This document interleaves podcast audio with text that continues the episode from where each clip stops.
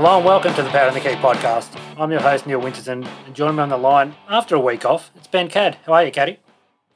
Yeah, good winnow, refreshed after a week spell, and um, yeah, trying to get my head back into into life, I suppose, and, and what we're look to be talking about tonight. I'm sure we'll be able to bluff our way through like we do most other weeks.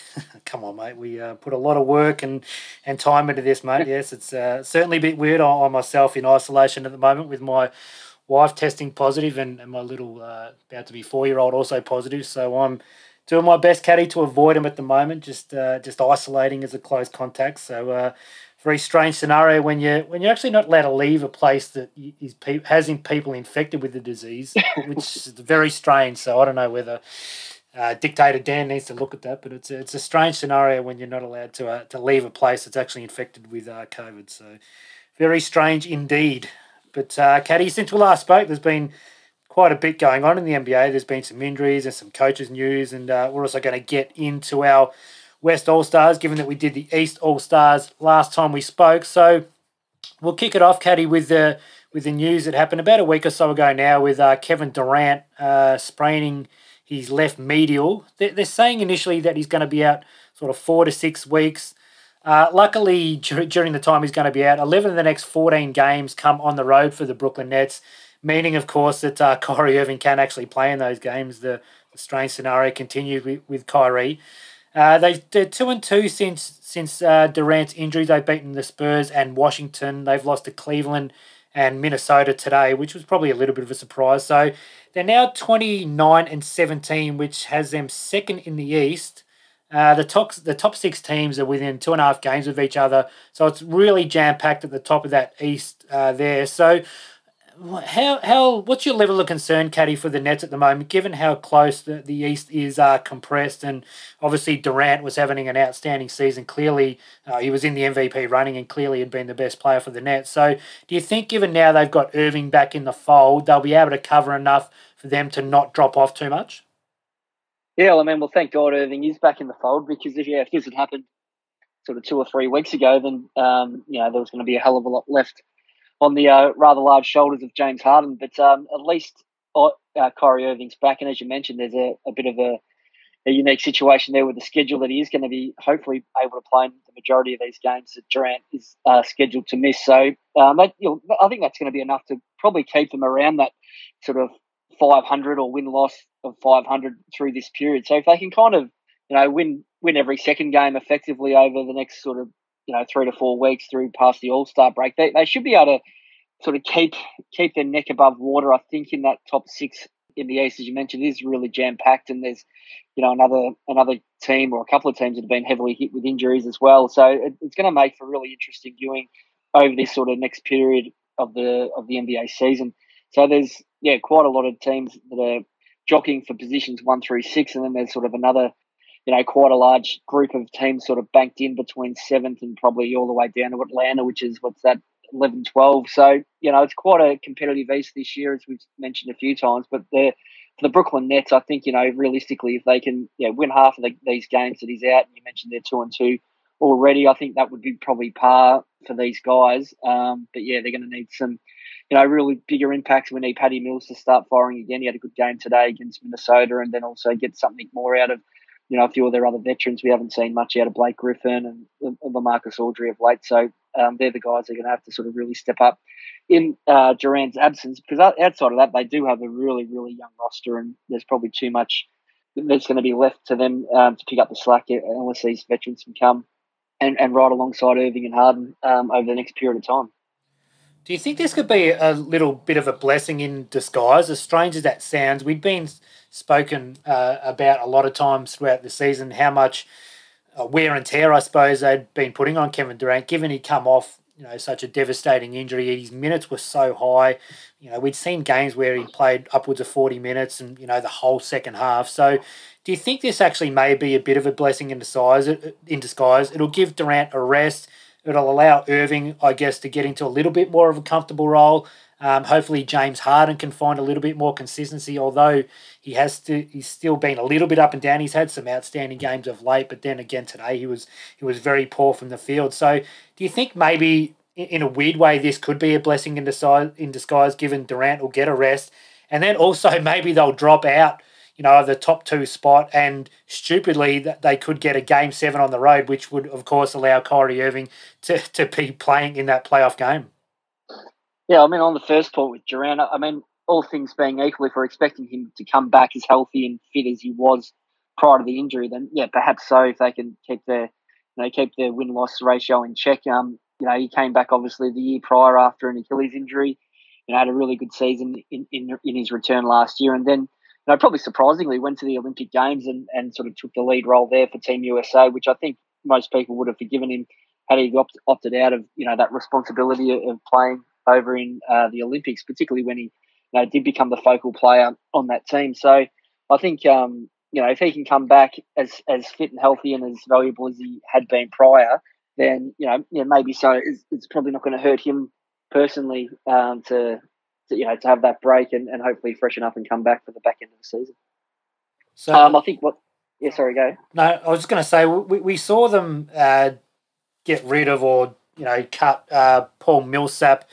I think it was just this week. Is, is there a type of player now? They obviously had quite a few centers with Griffin and Aldridge and Claxton, all their, their best positions being the center. And Millsap had been a little bit disappointing so far. So it wasn't a great surprise that they did let him go. But is there a type of player now that you can see they need to add um, in, in you know to maybe boost up the offense a little bit with Durant's absence? Oh, not particularly. I think you know they can continue you know going the way they are. I think you know really put some heat back into Kyrie Irving to take a lot more offensive role. Um, we had he had the twenty shots, uh, field goal attempts today for thirty points, so that's a that's a good start from that point of view. I mean, James Johnson's a, a an, able player for them uh, to step into some of the minutes at the power forward spot or at the four at least. Um, he had 20 minutes in today's game as well. So there is some coverage through the roster, I think, position wise. Um, but yeah, I just think in terms of the offensive load, um, Harden and Irving are just going to have to carry the can there. You know, they're paid, you know, max players to, to be able to do that.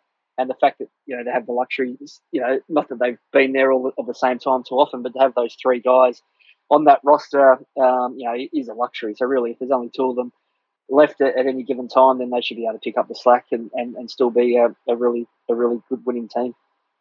Yeah, you would hope so. And obviously, we're going to have to see if James Harden is actually capable of going back into Houston mode in those games at home when, when Kyrie Irving isn't available. So, yeah, it's going to be very interesting to see whether Harden can get back to that level. We did see him throw down a huge dunk this week, which uh, we didn't think he was quite capable of given uh, the extra kgs that he's now packed on. But uh, yeah, I'm interested to see how those two uh, do get themselves together over the next few weeks in Durant's absence.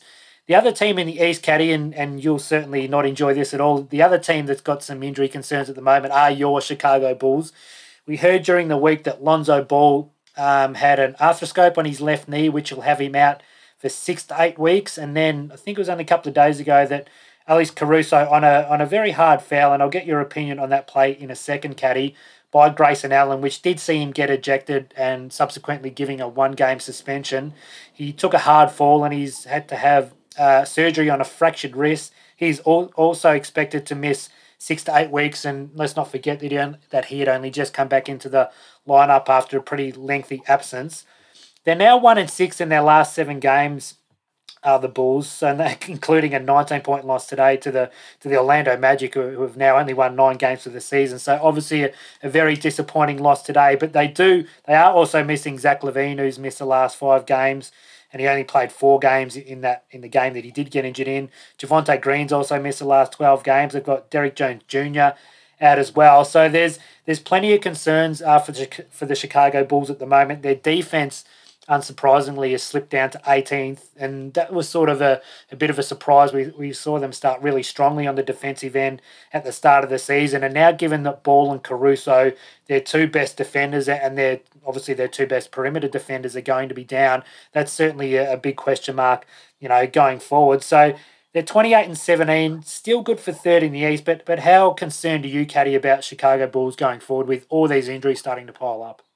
No, I think there has to be absolute legitimate concern now for the Bulls uh, to try and, you know, we've spoken about Brooklyn trying to just, you know, try and win half of their games over the next period. I think that would be an, an overachievement for Chicago here because, you know, the, the, we spoke about the start of the start of the year, one of the great positives of this team was that um, defensive backcourt of Lonzo Ball and, and Caruso that was, you know, causing so much damage and, you know, and allowing Zach LaVine and DeMar DeRozan to sort of play, you know, more their natural style of game. So, you know, this is going to cause real headaches for Chicago. They're not short-term injuries, either of them. They're going to be expected to be out for, you know, for a significant period of time here. And, and it's also been compounded, as you mentioned, with Zach LaVine missing um, a lot of uh, recent basketball as well. I believe he will be hopefully returning when they come back from this road trip, hopefully for the, a few games this week. But yeah, now look, as, as, you mentioned, they, you know, they're one of their last seven, they're three of their last ten, and, and now that the Eastern Conference has really packed itself back together, they're, know, they're in real danger, I think, of even slipping out of that top six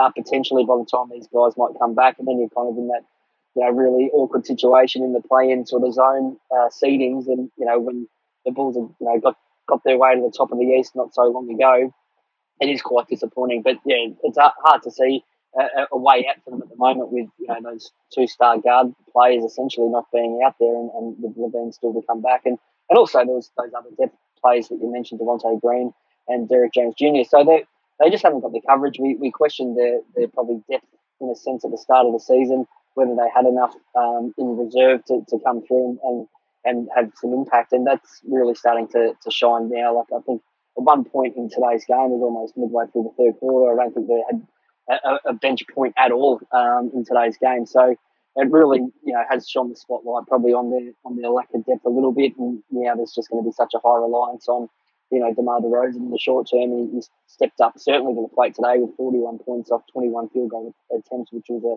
an outstanding effort. And, and Coby White's been the other guy that, that's continued to, to really shine in, in a more increased role. But outside of that, they really do need these guys to come back, and there's just not much else they can do. I don't think in the short term to cover it because most of the trade talk or the, the, the conversation around how the Bulls were looking to improve was probably more in the big man uh, positions. And, um, you know, whether it's a Jerami Grant type, whether it's a Paul Millsap off a buyout or something like that, uh, to help sort of bol- bolster the front court. But I think now the, the clear issues are in the back court, but these guys hopefully will be back come uh, the back end of the season and, and hopefully Chicago and Bennett in a position to, to still be really challenging um, for particularly a top six seed. Yeah, no doubt. And and surely surely they're looking squarely at Nikola Vucevic now to, to really step up. He's his role's clearly changed since his Orlando days where the offense – revolved around him. But it's fair to say he's had a disappointing season. He's only at just under 44% from the field, 32% from three. That You know, they're, they're way down on what he usually does. And just a 16 points. So, so maybe they're going to look at Vucevic to not get quite back to, you know, Orlando Magic Vucevic because they're not going to have the off, offense revolve, revolve around him as they did in his Orlando days. But if he can sort of get up towards the 20, 22 points a game, and keep rebounding at a level. He's, he's still he's, rebounding 11, 11 times a game, so he's he's contributing at that end. But that they certainly do need him to, to lift offensively. Now, I did say I'd ask you about the the incident with Caruso. I'm sure you saw the vision of it. What what did you think about the play from Grayson Allen? Did you think it was a legitimate attempt at a block, or do you think that there was something sinister involved with that?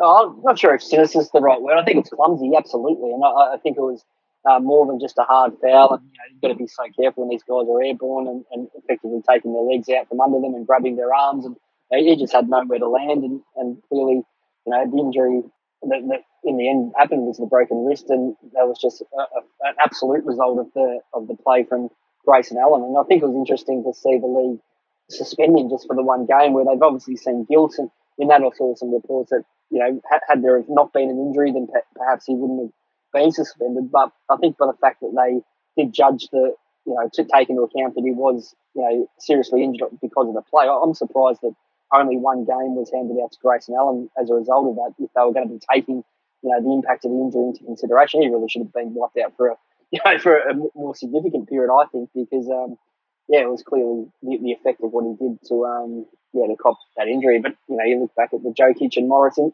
incidents as well. And I'm sure if um, NBA had their time again, maybe Jokic would have got a more serious um, suspension had they known how much time that Morris was inevitably going to miss. So, yeah, I think Allen got off the hook uh, pretty cheaply here with one game because of, you know, as I said, they, they had taken into account the injury um, when looking at the suspension and the fact that, you know, he could be out six to eight weeks is, um, yeah, I think it was a, a, bit of a let off there for, for the Bucks and Grayson Allen in particular. And I think there'll be no no love lost, lost if these two uh, teams meet up again uh, in the playoffs. I think I saw the Bucks um, Twitter handle blocked one of the Chicago fan pages, and yeah, so there's, there's certainly a bit of angst in the in the two teams there, and they are you know geographically very closely located. So um, yeah, I think it will be interesting playoff series if they do happen to meet further further down the track.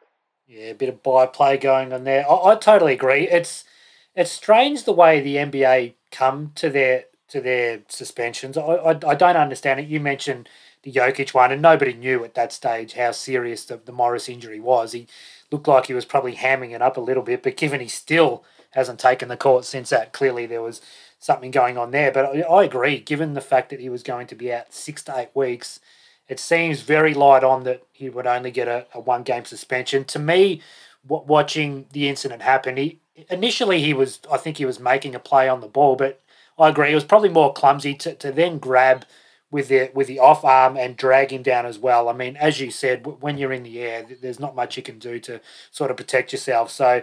Yeah, to, to only give a one game suspension is very strange. You, you seem to have to be to do a hell of a lot in the NBA to get more than than one game suspension. So um, what did what did Isaiah Stewart end up getting for his his brain fade? It was only about he got the two games. Yeah. Yeah. So so yeah. I mean, it, it's very strange. I, I think they're far too lenient with their suspensions. I mean, when when you equate it to the AFL here, you know, guys are getting a couple of weeks for a tackle or you know a, a little cheap shot to the stomach. So you, would like to see the the NBA protect their players more and and make a real stance on a play like that because as you said, very dangerous when you're in the air if they hand out a five to ten game suspension, I guarantee that it'd be a long time before you saw something like that again. So hopefully Caruso can get back out on the court with ball. LaVine should be due back shortly. They, they said he, had, he was travelling with the team during this road trip along with Javonte Green. So hopefully they don't fall too far back because there's no doubt the Chicago Bulls have been sort of almost along with Cleveland, obviously the fairy tale story of the East, and, and sort of stuck it up, I suppose, all the pundits that thought they overpaid for De- DeMar DeRozan. So it would be very disappointing to see them fall all the way back, you know, due to injuries and COVID related absences. One of the other teams that uh, that is struggling as well are the Los Angeles Lakers, and we saw the report come out that uh, Frank Vogel's job was in jeopardy. This was after a 37 point loss to Denver, which is obviously, you know, an extraordinarily poor loss uh, for the Lakers.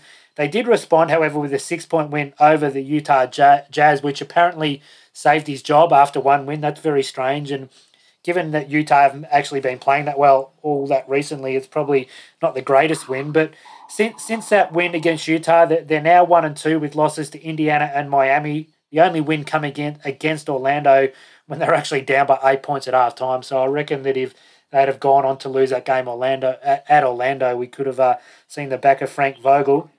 We did see Vogel respond after after that lo- after the winner, sorry, to against uh, Utah by benching uh, Westbrook late in that loss to Indiana, and then we, you know, the the press conference and they asked Vogel why they benched Westbrook, and he said he just wanted to play players who he thought would help win the game. And then we had to have management come out and, and say Frank Vogel had the right to play whichever players he like. It's turned into a, a bit of a shit show, and you you got to feel a little bit sorry for Frank Vogel, given that he did win the championship with uh, the Lakers, you know, only a year and a half ago.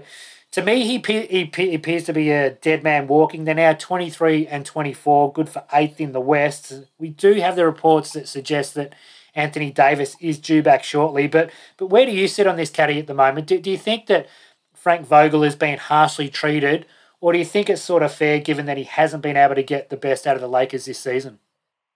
No, I, I agree with the fact that I think he's a dead man walking. Um, uh, is, is it fair? Probably not for me. I, I don't think you know, you can you can point the blame squarely at Vogel for their fails, failures this season. Clearly, there's been some injury problems around both LeBron and Anthony Davis throughout the season, and and he clearly wasn't the man that made the decision on the Russell Westbrook trade, which effectively you know he got rid of most of the depth on his roster, and um, you know it wasn't his decision not to to re-sign Caruso. So you know I think there's some you know some problems there that have happened outside of his control, which is probably attributed more so to the fact that they're struggling uh, this season more than his actual coaching. So, look, unless he's absolutely lost the confidence of the players within that locker room, and I think that would be again, you know, a little bit rich, you know, for the players to start pointing the finger up, you know, where it was only eighteen months ago that he led, you know, it's, you know, the similar star players effectively to the to the NBA title. no, I, I just think it's a, a, bit of a deflection, really, from, from some deeper issues within that group. I, I do find it totally unfair and unusual when you know there was, was those really strong reports around the fact that he, he probably had just about lost his job, and then they win one game in Utah, and all of a sudden he, he's you know his job's safe again. Makes no sense they, at all, does it? Absolutely no nah, sense.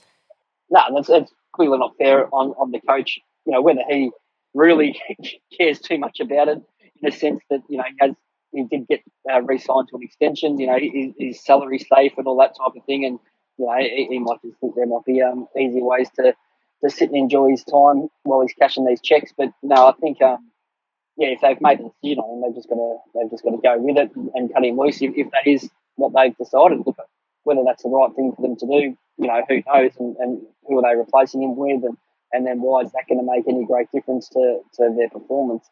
I, would like to see them stick with him for the season. Um, you know, get Anthony Davis back in the fold and, and see what they're capable of doing as the as the season continues. They don't necessarily think that you know, coaching change is going to mask all the problems they have, particularly around the fit, you know, that we've, we've seen that hasn't quite worked with Russell Westbrook. So, um, no, it's a bit of a, a, tough situation, but, you know, in this, uh, in the NBA business, it's, it's not surprising that the coach is often the first one to, to, to feel the pain when, when things aren't going so well. So I wouldn't surprise me at all within the next week or so if um, the Lakers don't turn things around quickly that he'll um, be shown the exit.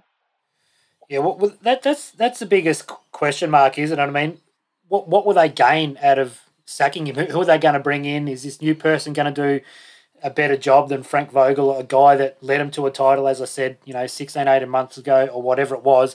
And let's not forget last season until they had those injuries to LeBron and Davis. I mean, we said ourselves when we spoke about them, we, we couldn't really see, you know, a flaw in them and, and would only be injury that would beat them. And you know, lo and behold, they got injured. So we could have been looking at a team that you know went very deep in the playoffs last year as well if they'd had any luck with injuries. So to me, he's just been given some very very ordinary ingredients, and they're complaining about the meal that he's serving up. So we. we they only had three holdovers from last season in Davis, LeBron, and THT, and they brought in obviously Westbrook that you've spoken about, which it pretty much everybody to a man said it was going to be a poor a poor fit, and it has turned out to be so. You know, then they brought in some of the older guys, you know, Carmelo and Ariza and, and these sort of guys, and and it's and it's no great surprise that it hasn't worked, it hasn't gelled. You know, Anthony Davis has only played twenty seven games. Kendrick Nunn, sort of the, the one young guy along along with Malik Monk that they brought into the fold that we thought could have an impact, hasn't even taken the court yet. Trevor Ariza's only played the 13 games. So you know, LeBron's been injured as well. There's certainly been some extenuating circumstances. So for me, it would just be so short sighted for them to, to blame Frank Vogel and, and have him, you know, be the fall guy basically for the fact that, that they put together, you know, Rob is the one that's got to take a, a large sort of blame for what's going on with the Los Angeles Lakers at the moment. So as I said, it would be very short sighted from my perspective if they did show Frank Vogel the door just on Westbrook and the fact that he's now he's been benched late in one game, uh, do we see any way that they can move him on? We've spoken about the John Wall trade in the past, and maybe that was a good idea. Is is there absolutely any chance of that happening at all before the trade deadline that Russell Westbrook won't be on the Lakers?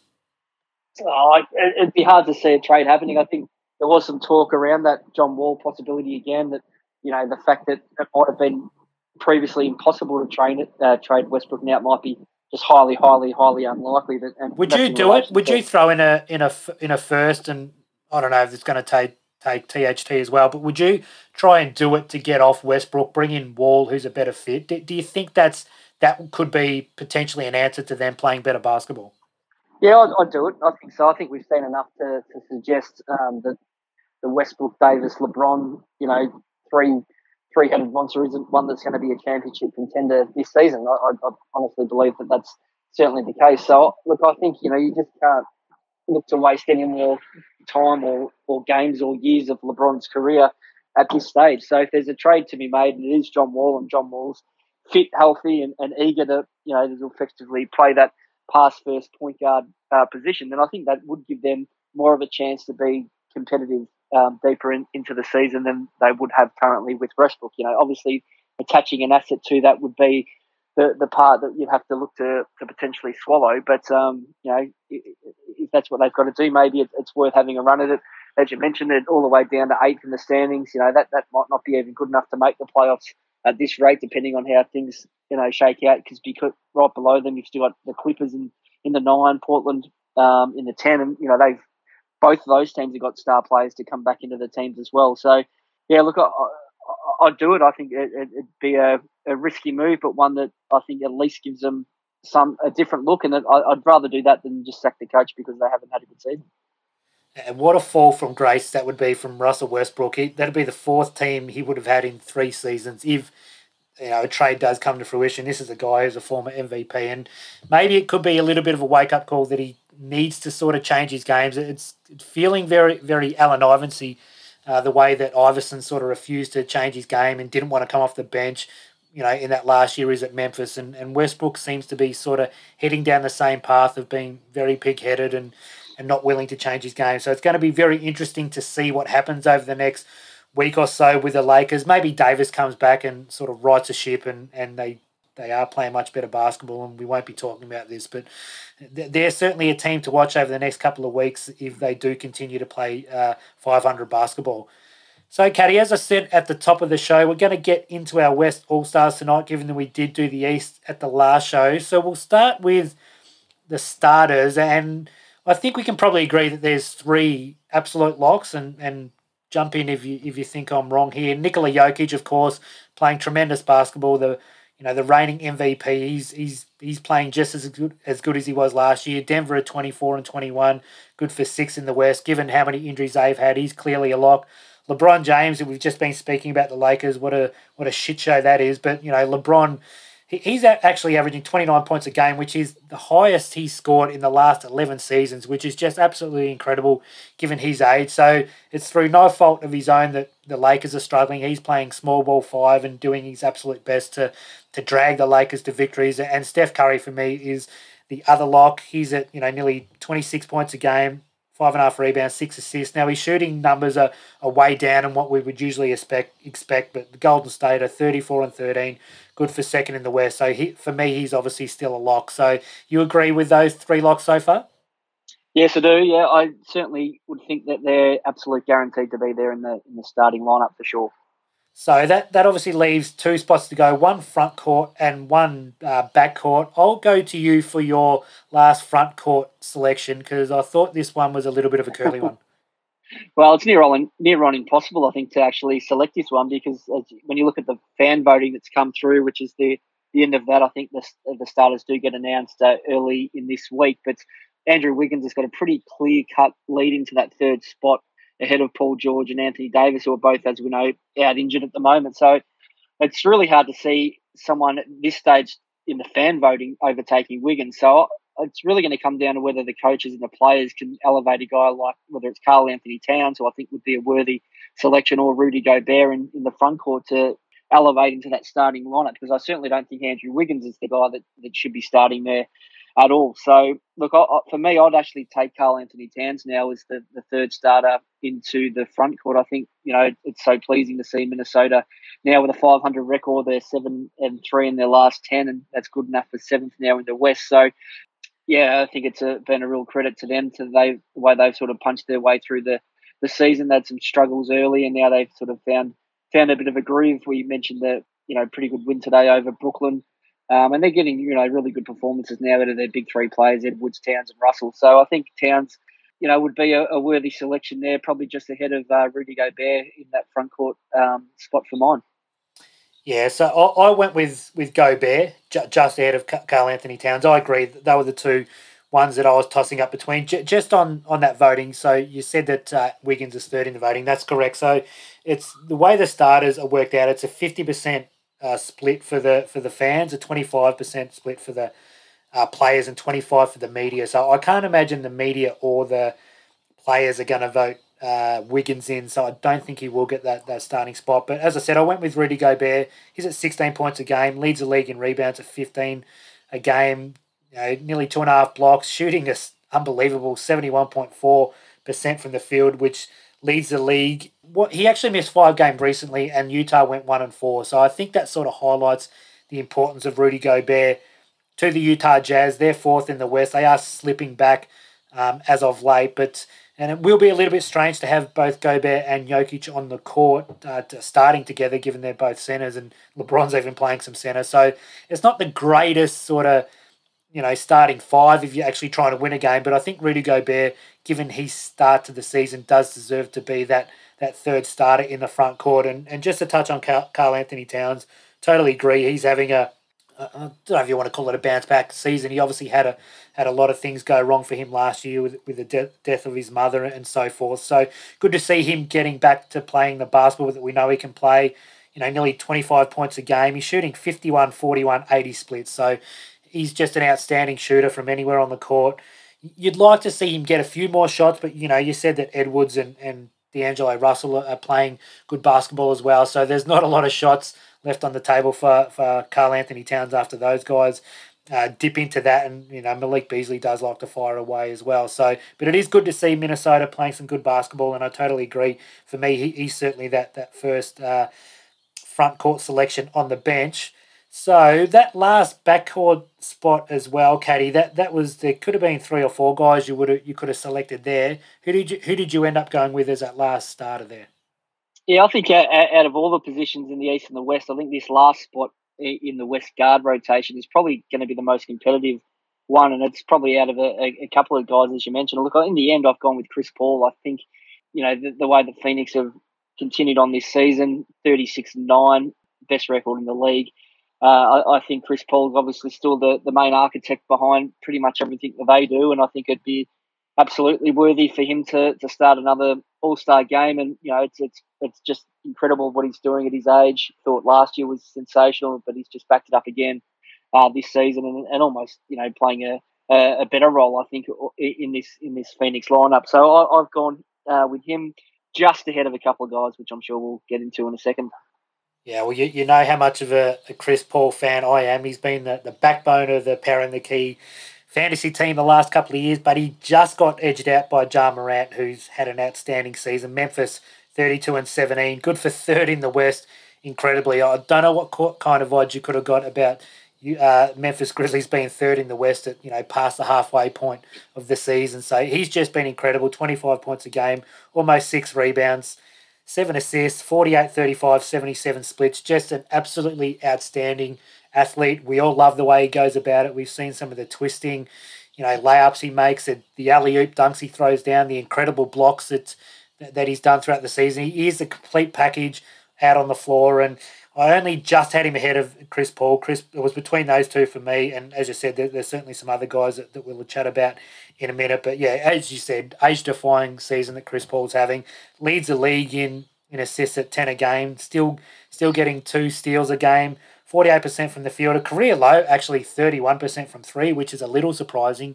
His attempts are way down on, on the last couple of seasons, but in crunch time, they're the best crunch time team in the NBA, and it's absolutely no surprise that you know it's led by Chris Paul. You know he's made DeAndre Ayton, JaVale McGee, Bismack Biyombo, and Jalen Smith all look like above average centers. So you know put put any other point guard on that team, and I guarantee you that that four headed center lineup wouldn't have looked as good as they had this year. So Chris Paul was absolutely outstanding, and he was my first selection for the backcourt on the bench. Uh, who is your second? You know, I'm assuming you went with Ja Morant on the bench. Yeah, I would have had Ja Morant um, just behind Chris Paul, and, and then probably just ahead of Devin Booker as well. I think um, both Morant and Booker uh, will be named All Stars this season. Um, Morant, just as you mentioned, just terrific, leading such a young, exciting Memphis team, and and Devin Booker, just the the backcourt pairing with him and Chris Paul again is just a major reason Phoenix are, are doing what they're doing, and I think he, he's absolutely worthy of his opportunity in the All Star game as well. Oh, he certainly is. He's he's had some really big games as late. He's twenty four points, five and a half rebounds, four and a half assists, shooting a career high, which is surprising. Only thirty eight percent from three is his career high. But as you said, Phoenix are first in the West, and you know he, he's definitely a, a more than worthy All Star candidate this year, Devin Booker. So that that's the two backcourt selections. There's now three frontcourt selections. We've both made one. You had Gobert. I had Karl-Anthony Towns. Who was that? The frontcourt for me was really difficult. I think there's there's clearly you know a, a can. I'll, I'll, go with it. Draymond Green for me is clearly a, an all star this year. You look at his numbers; they don't jump out off the page. Is it just under eight points a game, which I, haven't done the maths, but uh, the study, sorry, but he could be the, the, the player selected to an All Star with the fewest points per game that we've ever seen. Seven and a half rebounds, seven and a half assists. You know, his defense is outstanding. Golden State uh, have actually been on a little bit of a slide since uh, Draymond Green's gone out of that injury, gone out with an injury, a calf injury, which is a back-related calf injury, which which sounds very unusual to me and not great. So hopefully he's back in the lineup very soon. But for me, he was clearly um, a, a walk-up All-Star for me as a reserve. I don't know if you agree with that, Caddy, but um, you probably do. But how, how did you go with that last front court position? Because for me, I thought it was very difficult. Yeah, it's absolutely difficult, and it comes down to probably really a couple of injured guys that are that have missed a lot of games. So you know, you're talking guys like Paul George, Anthony Davis. Now, for me, Anthony Davis still with the 27 games so far is averaging 23 points, 10 rebounds, three assists. I think would just be good enough if he can come back and, and play um, relatively soon to, to get himself into the All Star game. I think just ahead of Paul George, who's haven't we haven't seen since Christmas really. So they're the two I'd be probably looking at from the front court uh, positions to take their place in the game. So, so did you go with Draymond Green in, as one of your front? Yeah, I, I, think Draymond Green should be there for sure. No, I think he's affected winning so much this season, um, and the proof's been in the pudding. Uh, as you mentioned, it could be a record low in terms of points scored for a guy to, to make an All Star game, but um, I think it just with the a few of the other guys that have missed so much um, ball at this stage, I think, yeah, he'd be a guy that you, would need a reward. And I think the Warriors definitely should have two players in the game, and I definitely have Green in front of a guy like Wiggins. Yeah, oh, 100%. Yeah, I, for me, Wiggins Wiggins isn't even a conversation. I think his season's sort of been blown a little bit out of proportion. He's hasn't he's, he's been very good for, for the Golden State Warriors, but for me, definitely not an all star type season. So the, the two wild cards for me were both guards because the, the guards position is just really stacked. So Donovan Mitchell, despite the fact that the Utah Jazz are on a little bit of a slide, his season's been very good 25 and a half points a game, four rebounds, 5.2 assists, shooting a career high 45% from the field. Down a little bit, 34% from three, but 88% from the line. He's he's their go-to guy in crunch time, and we've seen him produce, you know, throughout the playoffs and a number of times in the regular season. Down the stretch, he, he's certainly a big-time performer. So Donovan Mitchell definitely deserves his All-Star jersey this year. And for me, the other wildcard spot was Luka Doncic. So Dallas Mavericks are actually 10 and 2 in their last 12 games. And They've now jumped up to fifth in the West, 27 and 20. Now, Doncic's numbers 25 points a game, almost nine rebounds and nine assists are very good on paper. It's just his shooting. is similar, I guess, to, to, to a James Harden. It's just, you know, well below what we would usually expect from Luka Doncic. He's down at 43, 29, 75 split. So I've got no doubt they're going to jump up, you know, in the back half of the season. And he's certainly been the main reason that Dallas have been able to get on a roll. So for me, those two um, wildcard spots did go to guards. Did, did you have both Mitchell and Doncic as wildcard spots? Yeah, I think they're both in there. They have to be, and, and there's a couple of younger players there that have probably they've been pipped at the line. You just can't see how you know you could overlook a guy like Luka. Um, you know, it's, it's almost becoming a bit boring to, and, and we don't sort of seem to talk about him too much. But you know, he's carrying pretty much that Dallas team. They're 27 and 20.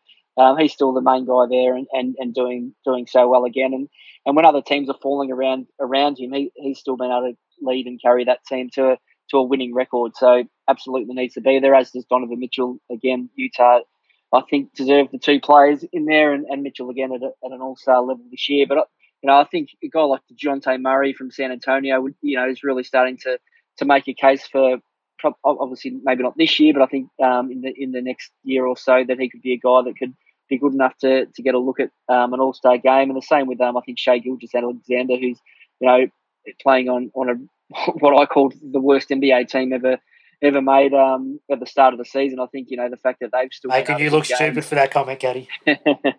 well, they're not, you know they're, they're, still down at fourteen and thirty two. They're not going great, just the, quietly. No, the fourth equal third worst record in the league. But you know, Gilgeous-Alexander's having having a good season as well, and and he's being able to you know for such a young player really be the team leader there and um, averaging the 20 nearly 23 points five assists five rebounds so he, he's another guy I think as, as we get through their career. Him and Dejounte Murray will be guys that will feature.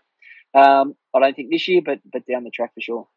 So so given how sort of thin, I suppose, that front court position is, I'd probably, for me, it came down to, to Paul George and Anthony Davis. Now, George has played 26 games, Davis has only played 27. We're expecting Davis due back shortly, so he's probably just going to edge ahead for me. Brandon Ingram, I suppose, I suppose was the other one, but you know, New Orleans are only 17 and 28. You know, they're struggling. They've actually been playing close to 500 basketball since that poor start they had to the season, but Ingram's probably not playing at a good enough level to get in there. And, you know, you could argue whether the Lakers deserve two All Stars given they're only playing 500 basketball and we're talking about their coach potentially being shown the door. But given how thin the front court is, Caddy, would you prefer that you would just be able to pick, you know, your, your best sort of seven on the bench and maybe you could play a Dejounte Murray or a Shai Gil- Gilgeous Alexander over either a Paul George or an Anthony Davis who don't particularly sort of uh, deserve to have an All Star spot given their season they've had so far. Yeah, I think it's been a bit of a unique year for the, the big man in the West, um, but compared to you know the amount of candidates probably in the guard spot. Another guy we haven't mentioned is Damian Lillard. So he's played the 29 games this year for 24.7 assists, and you know we haven't even mentioned him here. And you know I, I think really it's got to be close to to you know maybe being an All Star as well this year. And I'd certainly probably prefer him as into the game than, than one of the um, one of the forwards there. So I think you know we know that what we've seen in the NBA over the last five to ten years, it has become so positionless that I think it is a little bit silly that we are pigeonholed into selecting guys into into our positions. I know they have gone away from centers and forwards and these sort of things and calling it front court and back court, but I think you know in the end, I think um, you know the the way both of these teams would be set up, you know, guys like LeBron James, Giannis, Kevin Durant, they, you know, they're all multi-positional players that can play in any part of the court. So um, I think it is a bit useless really picking him in, in selections. You just rather pick the best players out there and, and be rewarded for it. Yeah, I totally agree. I think that they definitely need to go down that path. I mean, of course, the front court this year in the West has been sort of plagued by injuries to, to both George and Davis, and you know Kawhi's out. Zion Williamson hasn't played a game. You know these are guys that are pretty much walk up starts to All Star games if they are healthy. So and it's probably a bit of a unique season, as you said, given the, the, the COVID related absences and you know the, the long term injuries that we've had to some of these star players, particularly in the front court. So hopefully next season we, we get a bit of a clearer run at it and uh, we can get these guys back out on the court and we could get you know the West actually putting together a really good strong front court to challenge the East. So we'll call it there, Caddy. As I say every week, thank you to everybody who continues to download the podcast. If you haven't as yet, please jump on Apple Podcasts and give us a five star rating. We also have the Facebook page that is up and going. We do post all the episodes there, and of course, the the merchandise that uh, Chris Prince uh, did model for us uh, recently is available. If you'd like to get in touch with us and give us your size, I'm sure you could uh, go out and rep the uh, Power and the Key podcast, Caddy, when you are down playing a bit of a uh, local pickup hoops. But until next week, we'll talk to you then.